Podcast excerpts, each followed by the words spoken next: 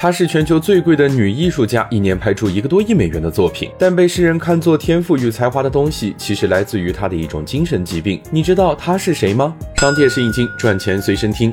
你可能不太熟悉草间弥生这个名字，但看到这无穷无尽的圆点，还有这些色彩艳丽的南瓜，你是不是马上就知道她是谁了？今年已经九十四岁的草间弥生是全球最贵的女艺术家，LV、可口可乐找她联名合作，把她的波点涂满了门店和包装。著名歌手阿黛尔、水果姐都是她的粉丝，纷纷去他的作品展拍照打卡。草间弥生的作品其实来自于只有他能看见的独特幻觉。他十岁就被确诊患有精神性视觉障碍，就像梵高看星空是旋转流动的，在草。草间弥生的眼里，世界就像隔着一层斑点状的网。这样的幻觉让他感到惊讶和害怕。他跑去告诉妈妈，但母亲却认为他在胡说八道，还把他打了一顿。草间弥生只有躲起来画画，把自己眼里的奇特世界呈现在画布上。纸和笔成为了他的另一种表达方式。那些圆点一圈一圈的缠绕在他的眼睛里，也一遍一遍的出现在他的画布上。在草间弥生的画笔下，不断蔓延的红色花纹成了他连接世界、宇宙和身体的秘密符号。与其说他是在创作作品，不如说他是在用作品。在拯救自己，就像草间弥生自己说的那样，如果不是因为艺术创作，或许早就死了。他在自传里写道：“恶魔是艺术的敌人，但更是艺术的朋友。”他把画画作为自己与恶魔斗争和沟通的方式，他用生命去画画，画画也拯救和升华了他的生命。